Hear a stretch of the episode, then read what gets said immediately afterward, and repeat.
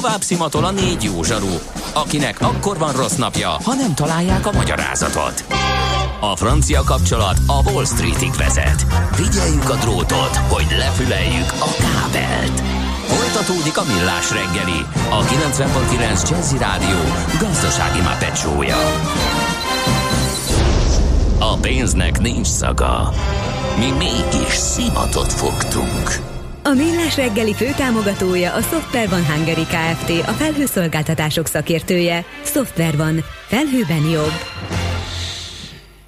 9 óra 19 perc. Mindenki nagy levegőt vett, aztán benszorult. Ki kell jönnie, nehogy megártson. Igen, világos. A fölül alul minden. Igen, ez a Millás reggeli, itt a 9.9 Jazzy Rádion Gede Balázsjal. És Mihálovics András. 2020 uh, június harmadika van és folytatódik a műsor folyam. Köszönöm szépen, hogy beolvastátok az SMS-t, és mondtatok egy születésnapost, mindkettőnknek örömet szereztetek, minden jót. Akkor már András Igen, aztán egy másik üzenet, én azért voltam hatékonyabb home office-ban, mert nem néztem az órát, hogy mikor mehetek már végre haza.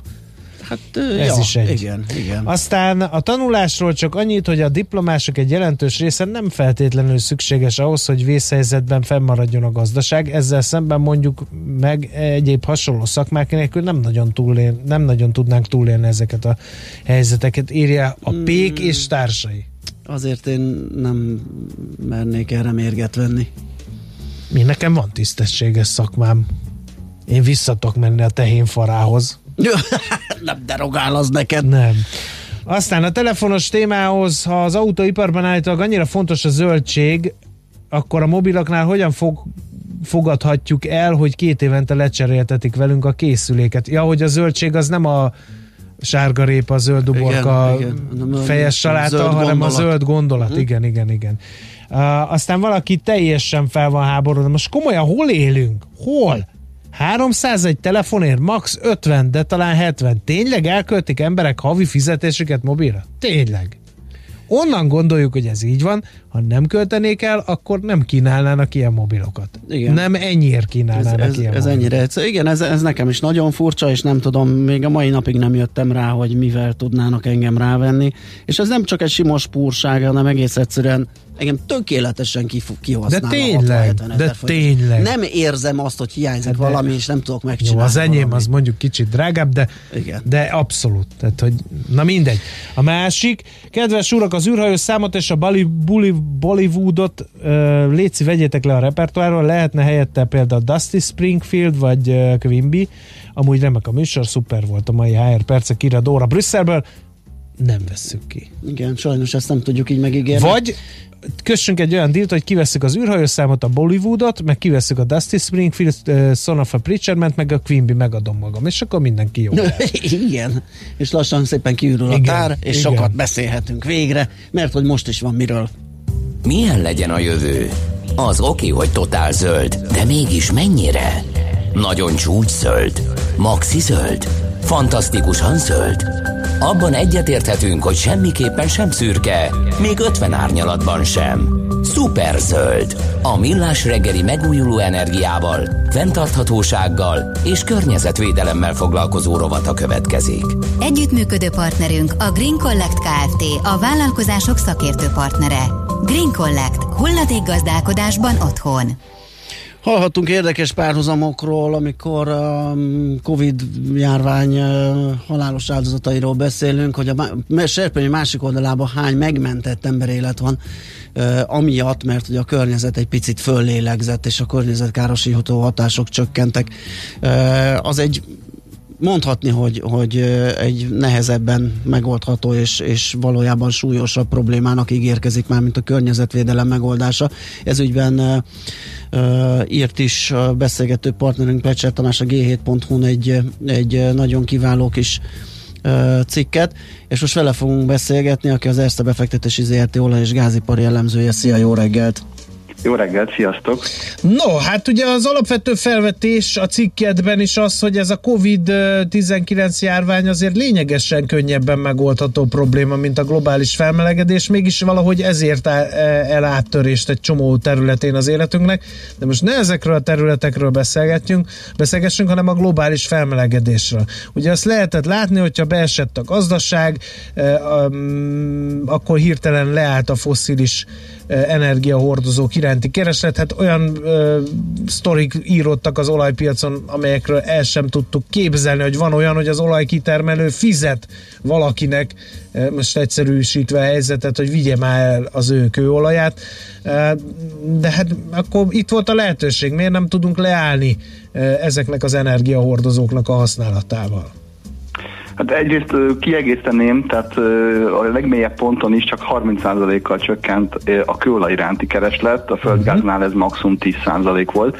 Tehát a Covid járvány ellenére is azért alapvetően fosziliseket használunk, és fogunk, fogunk valószínűleg a jövőben is használni. Én azt gondolom, hogy ennek az az oka a kérdésedre válaszolva, hogy ezek a foszilisek könnyen elérhetők és nagyon olcsóak, és nagyon sok olyan technológia és olyan sok terület van, ahol egyelőre még nem nagyon tudjuk ezt a fosszilist mással pótolni. Ezt utóbbit értem, de az, hogy olcsó, azt viszont kevéssé. Mert ugye már évek óta beszélgetünk, főleg akkor, amikor ugye lendületet kap a, a kőolajára mondjuk a piacon, akkor nagyon sokszor beszélgetünk arról, hogy ez egy véges nyersanyag a Földön, egyre inkább fogy a mennyisége, és hogy fel kell készülni, hogy néhány évtizeden belül akár el is fogyhat. Ez igaz egyébként? Hát paradox módon nem feltétlenül igaz, amit állítasz, ugyanis az igaz, hogy ez egy véges mennyiségű rendelkezésre álló üzemanyag, illetve energiahordozó, viszont annyira fejlődött az utóbbi évtizedekben a kitermelési technológia, Ugye még a 70-es években arról beszéltek, hogy maximum 30 évre elegendő a világ olajtartaléka, ma azt lehet mondani, hogy 60-80-100 évre bőven elegendő. Én valószínűleg tartom, hogy a szűk keresztmetszet nem is maga a kőolaj mennyisége, hanem a már említett globális felmelegedés. Tehát magyarul a Föld előbb fog felmelegedni, mint ahogy elfogyna ez a Földben lévő kőolaj és földgáz. Akkor ez erre appellálni teljesen fölösleges. Uh, Oké. Okay. Um, milyen az energia mérlege a bolygónak? Csak hogy tudjuk, mert erről nem szokott uh, túl sok szó esni, csak ugye mondjuk, hogy, hogy fejezzük be ezt a fosszilis energiahordozók felhasználását, de hogy mennyi, vagy az energia mennyiségből mennyit állítanak ezekből elő, arról keveset lehet hallani. Hát körülbelül 80% még mai napig is a fosszilis energia aránya a teljes energia mixben. Tehát ez alatt azt értem, hogy szén, kőolaj, földgáz, együtt gyakorlatilag a világ energiaigényének 80%-át elégíti ki. Ez az arány egyébként valamelyes csökken, de nagyon nagy mértékben nem. Tehát ha megnézzük az elmúlt 10-20 évet, némi csökkenést tapasztaltunk, de ez a dominancia továbbra is fennáll. Uh-huh. Uh, nem lehetne apró lépésenként valahogy emelni a, a, a energiahordozók árát? Mert ha valami olcsó, azzal hajlamosak vagyunk. Igen, erről pont Tamással beszéltünk korábban, ugye? Igen, én ez egyik problémának tartom azt egyébként, hogy ezek a termékek nagyon olcsók, és azt gondolom, hogy messze nem fizetjük meg azokat a külső externális árakat, ami bekerül gyakorlatilag ezek, ezen termékek, ezen nyersanyagok felhasználása. Tehát én nagy híve vagyok annak, hogy ezeknek a használatát egy jóval jelen, magasabb mértékben adóztassuk, valahogy akár úgy, ahogy te is mondtad, hogy mondjuk lépésenként felemeljük az árát. Uh-huh. Hol lehetne kezdeni? Hú, hát a kedvenc területem az a repülés. Uh-huh. Tehát az, hogy mondjuk 200 millió ember reptetünk világszerte évente, én azt nem tartom egy túl normális dolognak. Ráadásul ugye a kerozinon a erős lobby hatására gyakorlatilag nincsen adó. Most pont egy jó alkalom lenne egyébként, hogy meggyengült ugye a repülés, hogy elkezdjünk mondjuk adót kivetni a, a kerozinra globálisan. Uh-huh. Um, van még egy pár ilyen Igen. terület, ugye azért a tankerek és ilyenek uh, szintén óriási szennyezők, ahol nem sokára ha jól tudom, 22-es bevezetéssel lehetett elérni, hogy ráadásul a legszennyezőbb dízelt, ugye ezt a kéntartamú dízelt használják. Ez így van, egyébként az idei év elejétől van ugye egy váltás ebben, Azért, és ez valóban egy nagyon hosszú folyamat volt. Hozzáteszem azt is, hogy nem csak ezek a területek azok, ahol ugye pazarlás uh-huh. folyik emiatt, hogy olcsó ugye a termék, hanem más területeken is. Ami nehézé teszi különben a kérdés az az, hogy ezt valószínűleg globálisan kéne bevezetni, tehát hasonlóan, mint egyébként a COVID-19 esetében is, itt is a hatékony fellépés egy globális fellépés lenne, ez nehezíti igazából a problémát. A karbonadó önmagában megoldás le, jelent? Mert úgy, be, úgy beszélgettünk itt, hogyha egy kicsit drágább lenne a, az üzemanyag, akkor egyrészt ugye a repülések is visszaszorulnának, az indokolatlan rövid távú repülések például, meg hát mondjuk gyanítom a gépjármű használat is, de most nagyon leszűkítettük a foszilis energiahordozók felhasználását. Ez gyanítom nem oldaná meg például a, a műanyagok problémáját, mert a műanyagipar rengeteg. Főleg járvány idején, ahol ugye az előre csomagolás most komoly teret nyert. Igen, tehát nyilván itt minden ilyen felhasználást valahogy egységesen adóztatni kéne, ráadásul egységesen a világban, hiszen ha mondjuk mi adóztatunk, miközben mondjuk Kína nem, akkor nyilván az egy nagyon komoly versenyelőnyt jelent a másik fél számára. Uh-huh. Tehát azt gondolom, hogy ezt hatékonyan úgy lehetne igazából kezelni, ha a világ ebben össze tudna fogni. Én azt hiszem, hogy ennek a jelei még nem igazán látszanak. Sajnos én sem vagyok ebben túl optimista, hogy most a járvány idején össze tudott fogni egy kicsit a világ, de azért mert rettentő gyorsan csapott le, igen. megijedtünk, nem ismertük, halálos áldozatai voltak. Ez meg valahogy egy olyan távoli, még kapunk levegőt, még kék az ég. Ez olyan, hogy hát persze majd a jövőben megoldjuk ezt a problémát, és ezért ilyen nagyon lassúak ezek a folyamatok. Hát így van, ugye amíg a járvány egy akut probléma volt, tehát hogyha ezt elkaptad, akkor ugye volt valamennyi esélyed, amelyel te megbetegedtél, adott esetben meg is haltál. De egy globális felmelegedés, ez valóban a következő évtizedek problémája. Hozzáteszem, hogy szerintem jóval nagyobb és sokkal súlyosabb, uh-huh. minket is sokkal jobban érintő probléma, mint ez a járvány. Mégis amiatt, hogy ez nem akut, hát ilyen az emberi természet, ugye ilyenkor nem igazán sietünk a megoldással. Jó, um mi lenne akkor a megoldás így a rovat vége felé, akkor, akkor hogy látod ezt a kérdést? Mert a karbonadó nem, meg ha hirtelen drasztikus döntéseket hozunk, az nem. Tehát, hogy akkor, akkor milyen irányba lehetne ezt a problémát mégiscsak kifuttatni? Igen, én alapvetően ebbe a cikkbe két irányt próbáltam felvázolni. Egyrészt valóban azt, hogy adóztassuk a karbonfelhasználást, lehetőleg globálisan induljunk el ebbe az irányba, és mondjuk kisebb lépésekkel, hogy hirtelen legyen sokszerű. Uh-huh.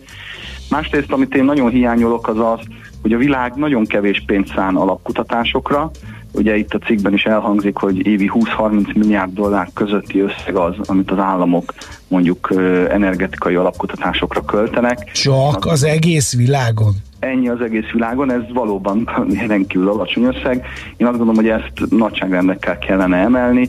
Körülbelül ugye összehasonlítottam itt a cikkben azt, hogy mondjuk az amerikai hadsereg évi költségvetése 275 milliárd dollár, de még Oroszország is évi 60-65 milliárd dollárt költ a hadsereg fenntartására, tehát uh, én azt hiszem... Tehát az orosz hadseregre többet költünk, mint a világ energetikai alapkutatásaira. Kétszer többet költünk. Mm. Így van.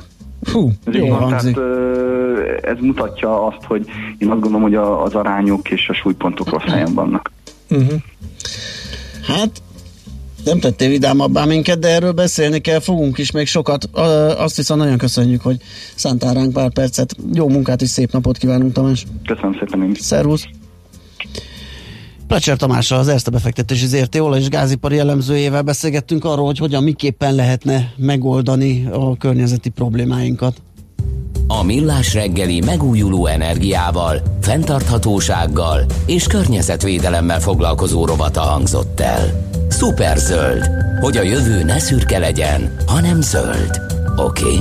Együttműködő partnerünk a Green Collect Kft. A vállalkozások szakértő partnere. Green Collect. Hulladék gazdálkodásban otthon. Szoller Andi mond nektek rövid híreket. Van esetleg fontos üzenet, amit megosztunk a hallgatókkal? Fontos annyira nincs. Annyira nincs. Na, ezt megkaptátok. Kedves hallgatók, 0 30 20 10 909. Azért írjatok nekünk kevésbé fontosat, fontosat, ami eszetekbe jött. Hírek után jövünk vissza. Műsorunkban termék megjelenítést hallhattak. Rövid hírek a 90.9 Jazzin. Levelet küld a NAV az online számla adatszolgáltatás változásairól. A levelek a következő napokban az elektronikus tárhelyre érkeznek majd. Július 1-től a 100 ezer forintos áfa összegre vonatkozó értékhatár eltörlésével már minden áfa alany, vagyis lényegében minden vállalkozó még az áfában alanyi mentességet választók is online számlázásra kötelezettek. A nap szeptember 30-áig nem bírságolja a mulasztást, ha a július 1-től újonnan kötelezettek még, mielőtt az első számlát kiállítanák, regisztrálnak az online számlarendszerben. Majdnem 1500 vállalkozás nyerhet fejlesztési támogatást, olvasható a Magyar Nemzetben. A több mint 33 milliárd forint keretösszegű a vállalkozások technológiai megújulását segítő pályázat keretében a vállalkozások 5 és 150 millió forint között igényelhetnek támogatást, amelynek maximális mértéke az összes elszámolható költség 70%-a. Megkapták új bérajánlataikat a szakképzésben dolgozók, az első visszajelzések alapján átlagosan 20%-os a béremelés, mondta népszavának a pedagógusok szakszervezete alelnöke. Az ígéret 30%-ról szólt. Az intézmények oktatói, oktatást segítő munkatársai, technikai dolgozói május végéig kapták meg új munkaszerződés tervezetüket, amelyel megszűnik a közalkalmazotti jogviszonyuk, és amelyből megtudhatják, hogy mennyi pénzt fognak keresni, miután foglalkoztatások július 1-től a munka törvénykönyve alá kerül. 10 milliárdból rendez fenntarthatósági világtalálkozót a kormány. Az előkészületeket Szijjártó Péter koordinálja, fővédnöknek Áder Jánost kérik fel. A 2021-es budapesti esemény nagyjából 10 milliárd forintba fog kerülni.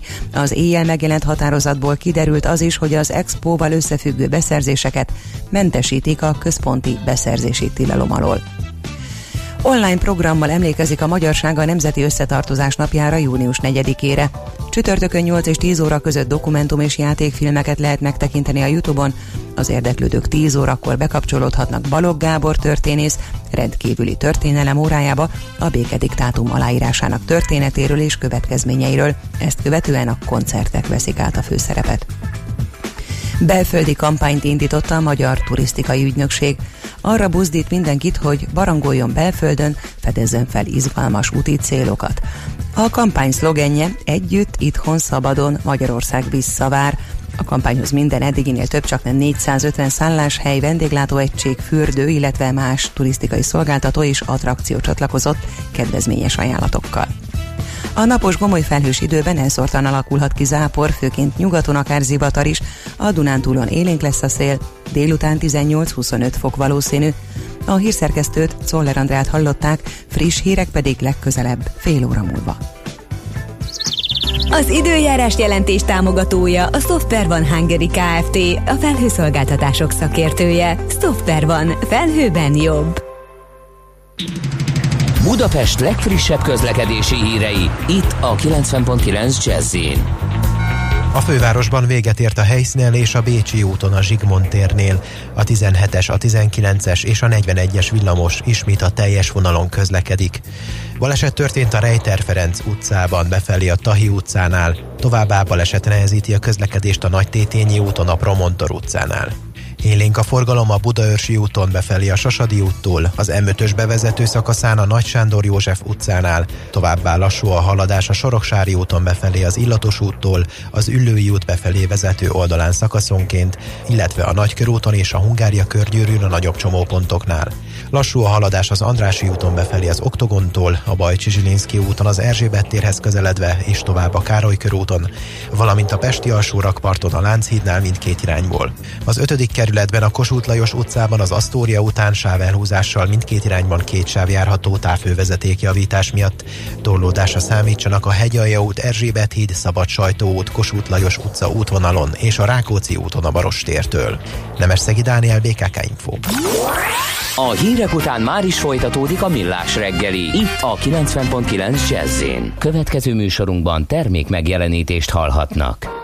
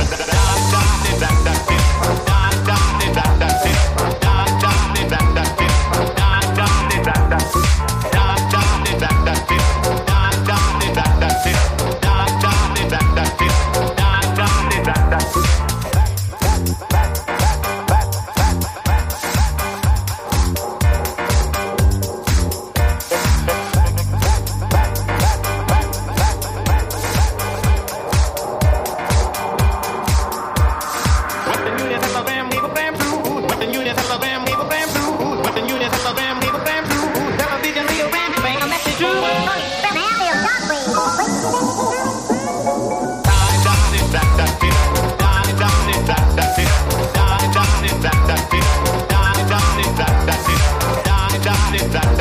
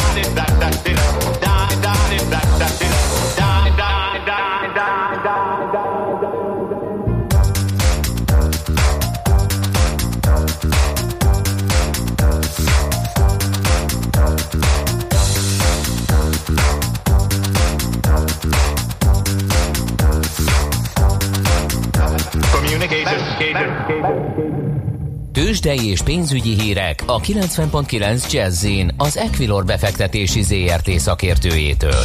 Equilor, 30 éve a befektetések szakértője. Ritok Lajos üzletkötő lesz a segítségünkre, hogy eligazítson minket a tőzsdenyítást követő 40 percben kialakult árfolyamok között. Szia, jó reggelt! Hú, hú, hú, miért nem hallunk? Mert nincs hangod. Most már van? Nincs azt a mindenit. Na, ezt újra csinálom, itt valami történt. Jó, addig én megnézem, hogy mit ír a magyar sajtó, ami esetleg minket vagy e, titeket is érdekelhet. Itt van például a portfólión egy remek anyag, hogy hatalmas összeget emészt fel a magyar vasút nem mintha nem tudtuk volna. Tavaly összességében 350 milliárd forintnyi költségtérítést és támogatást kaptak a MÁV csoport tagjai, ez derül ki a cégek beszámolóiból. Ennek fele a közszolgálati költségtérítés, vagyis a működéshez nyújtott állami támogatás. Emellett a kedvezmények és jegyek árkiegészítése is jelentős tétel volt 2019-ben. Úgyhogy ezekkel az állami forrásokkal együtt nyereséges lett a vasúttársaság, kérem szépen adózott eredmény 15,6 milliárd forint volt. Na, szerintem most elcsípjük Ritóklas üzletkötőt, és lesznek árfolyamok. Szia, jó reggelt! Sziasztok, jó reggelt! Köszönöm a hallgatókat, itt vagyok. Na, hogy hát nézzük ki? akkor Igen. a buxot, a hazai uh, piacot, vagy uh, sőt inkább azt mondanám, hogy kezdjük az európai ázsiai piacokkal. Ázsiában egyébként uh, kisebb-nagyobb pluszokkal tudtak zárni a, a főbb tőzsdeindexek, nagyjából olyan egy másfél százalék körüli pluszokat uh, láthattunk.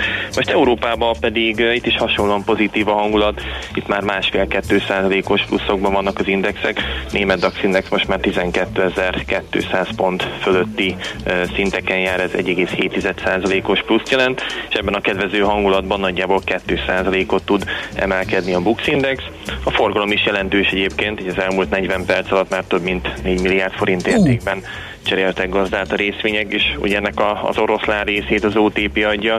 Tovább tudott már emelkedni a magyar bankpapír árfolyama, 3,5%-os pluszt hozott össze így ma reggel, 11.170 forinton kötik már az OTP-t. Ha mi néztük egyébként a következő fontosabb, illetve nagyobb technikai szint az a 12.000 forint körül, van 12.000-12.500 forintnál jár, vagy van ez a szint.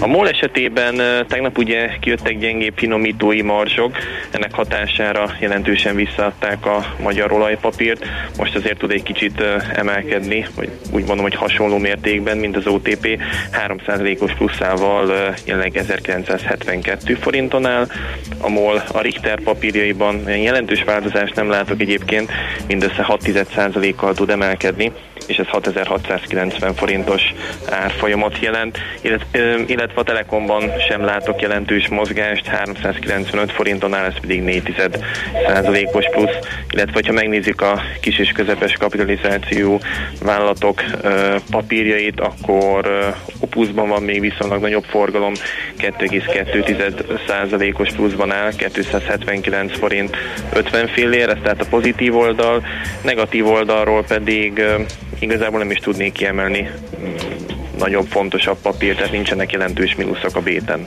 Uh-huh. Mi a helyzet a forinttal? Itt az elmúlt időszakban uh, igen jól muzsikált, gyakorlatilag folyamatosan erősödget, volt egy kisebb megállás 350 környékén egy oldalazás, de amióta arról is leszakadt egész jól muzsikál, és folyamatosan esik az euró árfolyama. Igen, így van. Most jelenleg a, az euróval szemben a forint árfolyama 345 forint, ez most nagyjából a középárfolyam. A dollár forint esetében ugye ez a, az euró-dollár emelkedése hajtja lefelé, az pedig most 307 forint 90 fillér. Nagyjából a dollár forint esetében itt 307-nél van egy, egy fontosabb támaszszint. Az euróforintnál viszont azt gondoljuk, hogy még akár jöhet lejjebb ez a 342-50-343-as szint is elérhető lehet, amennyiben egyébként fennmarad ez a jelenleg is kedvező tőkepiaci hangulat. Az euró-dollárnál pedig azt láthatjuk, hogy folyamatosan tud erősödni az euró, illetve gyengülni a dollár. Jelenleg 1,19, bocsánat, 1,12 tízes szintnél jár az euró-dollár árfolyama, ez majdnem 4 os emelkedés, tehát nagyjából 41-42 pippel tudott feljebb kerülni a, a tegnapi értékekhez képest. Remek, köszi szépen a beszámolót Lajos, jó munkát, jó kereskedést, szép napot! Köszönöm, Szia. nektek is jó munkát, sziasztok! Ritok Lajos üzletkötő számolt be nekünk a tőzsdei árfolyamokról. Megyünk tovább. Tőzsdei és pénzügyi híreket hallottak a 90.9 jazz az Equilor befektetési ZRT szakértőjétől. Equilor, 30 éve a befektetések szakértője.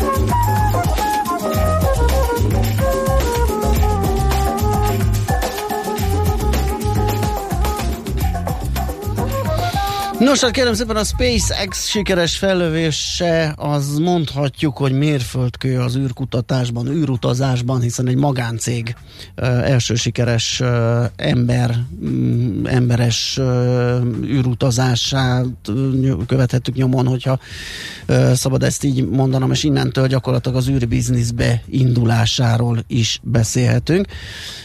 Ezügyben kértük véleményét dr. Paher Tibornak, akit mindjárt újra hívok. De egyelőre ezt még ugye nem.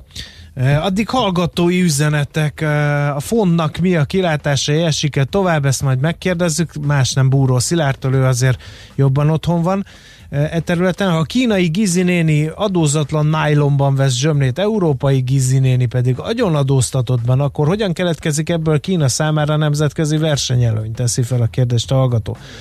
Azt mondja, megérdemli, akik is jövedelméből nagyértékű telefont vesz, hogy lehúzzák a személyi kölcsönt nyújtó cégek, és ne sírjon a szája, hogy a számlát nem tudja fizetni, el kellene választani a szegényeket, a valóban szegényeket a saját maguk miatt elszegényedéktől írja egy hallgató például. Na, Na vissza de viszont akkor. itt van a telefon túlsó végén dr. Pajer Tibor, a Pulispace alapítója, igazgatója. Jó reggelt kívánunk! Jó reggelt kívánok! Hát nem kisebb a feladat, kedves Tibor, mint hogy dekódolja nekünk itt a SpaceX sikerét. Hát most amerikai űrhajósok vannak újra nemzetközi űrállomáson, hát ebben mi az unikum? kérdezheti az átlag hallgató. Ebbe az az unikum, hogy amerikai űrhajóval amerikai földről indultak el az űrhajósok, a Bob Benken és a Doug Harley, és ez kilenc évvel ezelőtt történt utoljára. Tehát az eltelt kilenc esztendőben mindig egy Soyuzon utaztak az amerikai űrhajósok, amiért az utóbbi időben már 80-90 millió dollár per szék volt az ár. Uh-huh.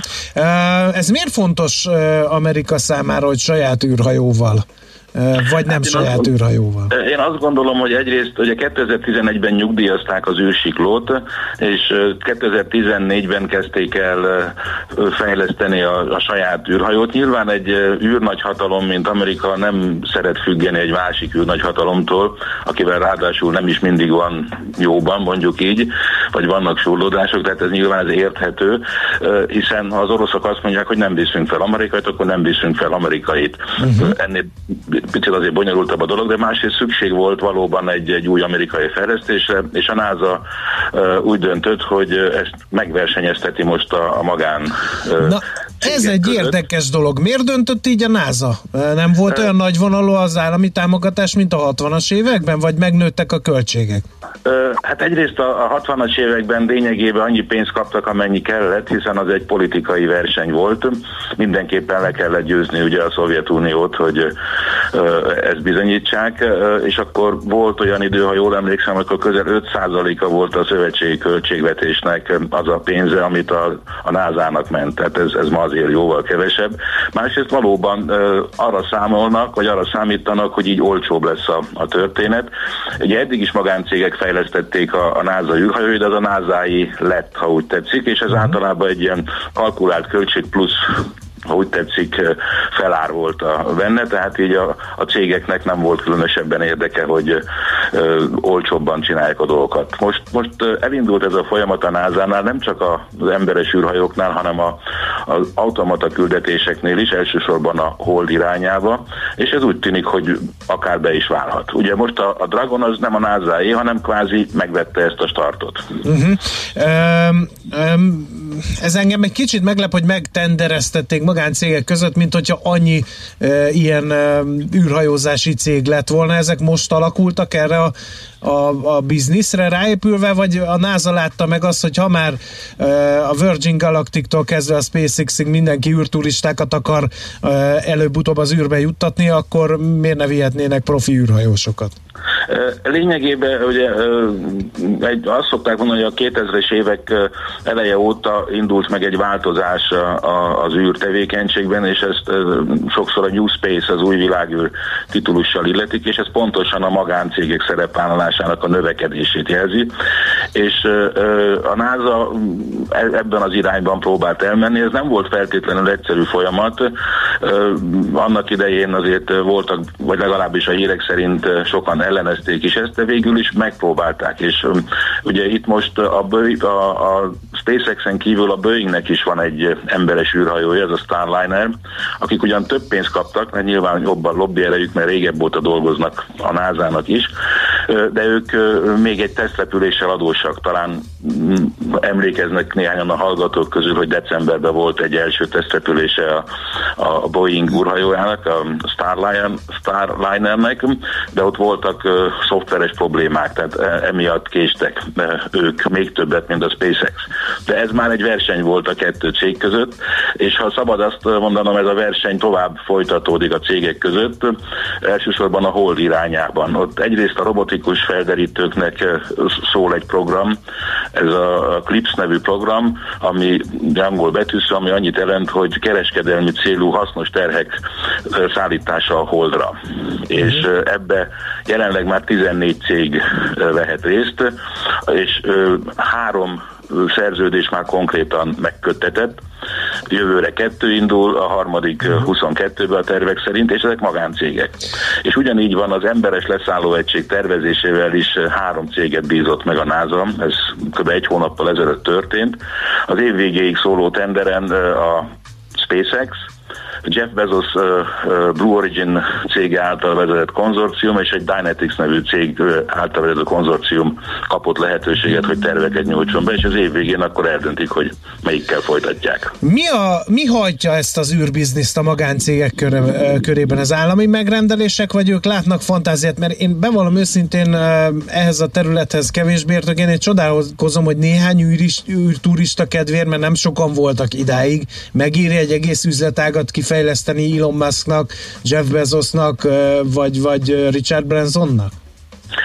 Ez a várakozás, igen, hogy maga az űrturizmus is egy biznisz lesz, ez ugyan lassabban megy, mint ahogy korábban elképzelték a résztvevők, de a Virgin Galactic, tehát a Sir Richard Branson, ők állnak most a legközelebb ahhoz, hogy valóban elindítsák az, az ő űrturizmusokat, de jön a Musk, jön a Jeff Bezos, és mindenki másban is érdekel, tehát nem, nem csak az űrturizmusban.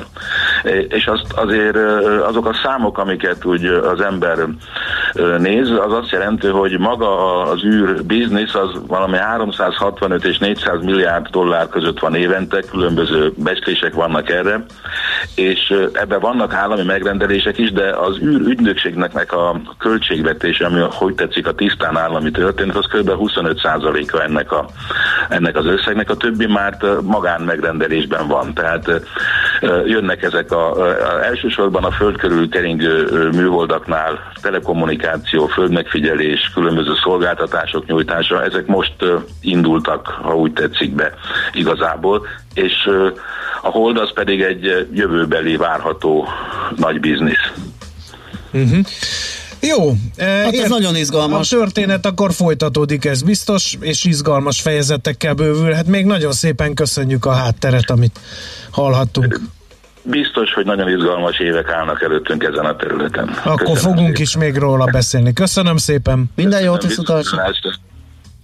Dr. Paher Tiborral, a Pulispace alapítójával, igazgatójával beszéltük át ezt az áttörést, ami tulajdonképpen arról szól, hogy egy magáncég űrhajó javít fel embereket az űrben, és ahogy hallhattuk, ugye amerikai földről, amerikai űrhajóst innentől a az orosz szolgáltatást már nem kell igénybe venniük. Egyébként elég olcsón, mármint relatíve olcsón tud szolgáltatni a SpaceX, hogy elköszönhetően annak, hogy üzleti alapon működik, vagy próbál működni, és az újra felhasználható rakétája. Ami, hogyha valaki látta a landolását, hogy hogyan érkezik az vissza, azért az, az, az nem egy kis technológiai ö, megoldás, vagy bravúr. Hát kérem tisztelettel ennyi fért bele, köszönjük szépen a megtisztelő mai figyelmet, hírek jönnek ismét Szoller Andival. És búcsúzóul egy hallgató, aki természetesen névtelenségbe burkolózott egy záró üzenetet, és akkor mi előtte elköszönünk. Sziasztok, mindenkinek legyen szép napja, mert Szervusztok. utána nem kívánunk már megszólalni. Ha már zöld rovat, igazán beszámolhatnátok arról, milyen egészségnek örvend a fátok, ugyanis minden nap harabdájátok. Idézet, holnap újra megtöltjük a kávésbögréinket, és beleharapunk a fánkba. Már a véget ért ugyan a műszak, a szolgálat azonban mindig tart, mert minden lében négy kanál. Holnap reggel újra megtöltjük a kávésbögréket, beleharapunk a fánkba és kinyitjuk az aktákat. Addig is, keressetek minket az arcaktákban, a közösségi oldalunkon. A mai adás podcastjét pedig holnapunkon. Millás reggeli, a 90.9 Jazzy Rádió gazdasági mapetsója. Ha csak egy műsorra van időd idén, tégy róla, hogy ez legyen az. Csak egy dolog lenne még.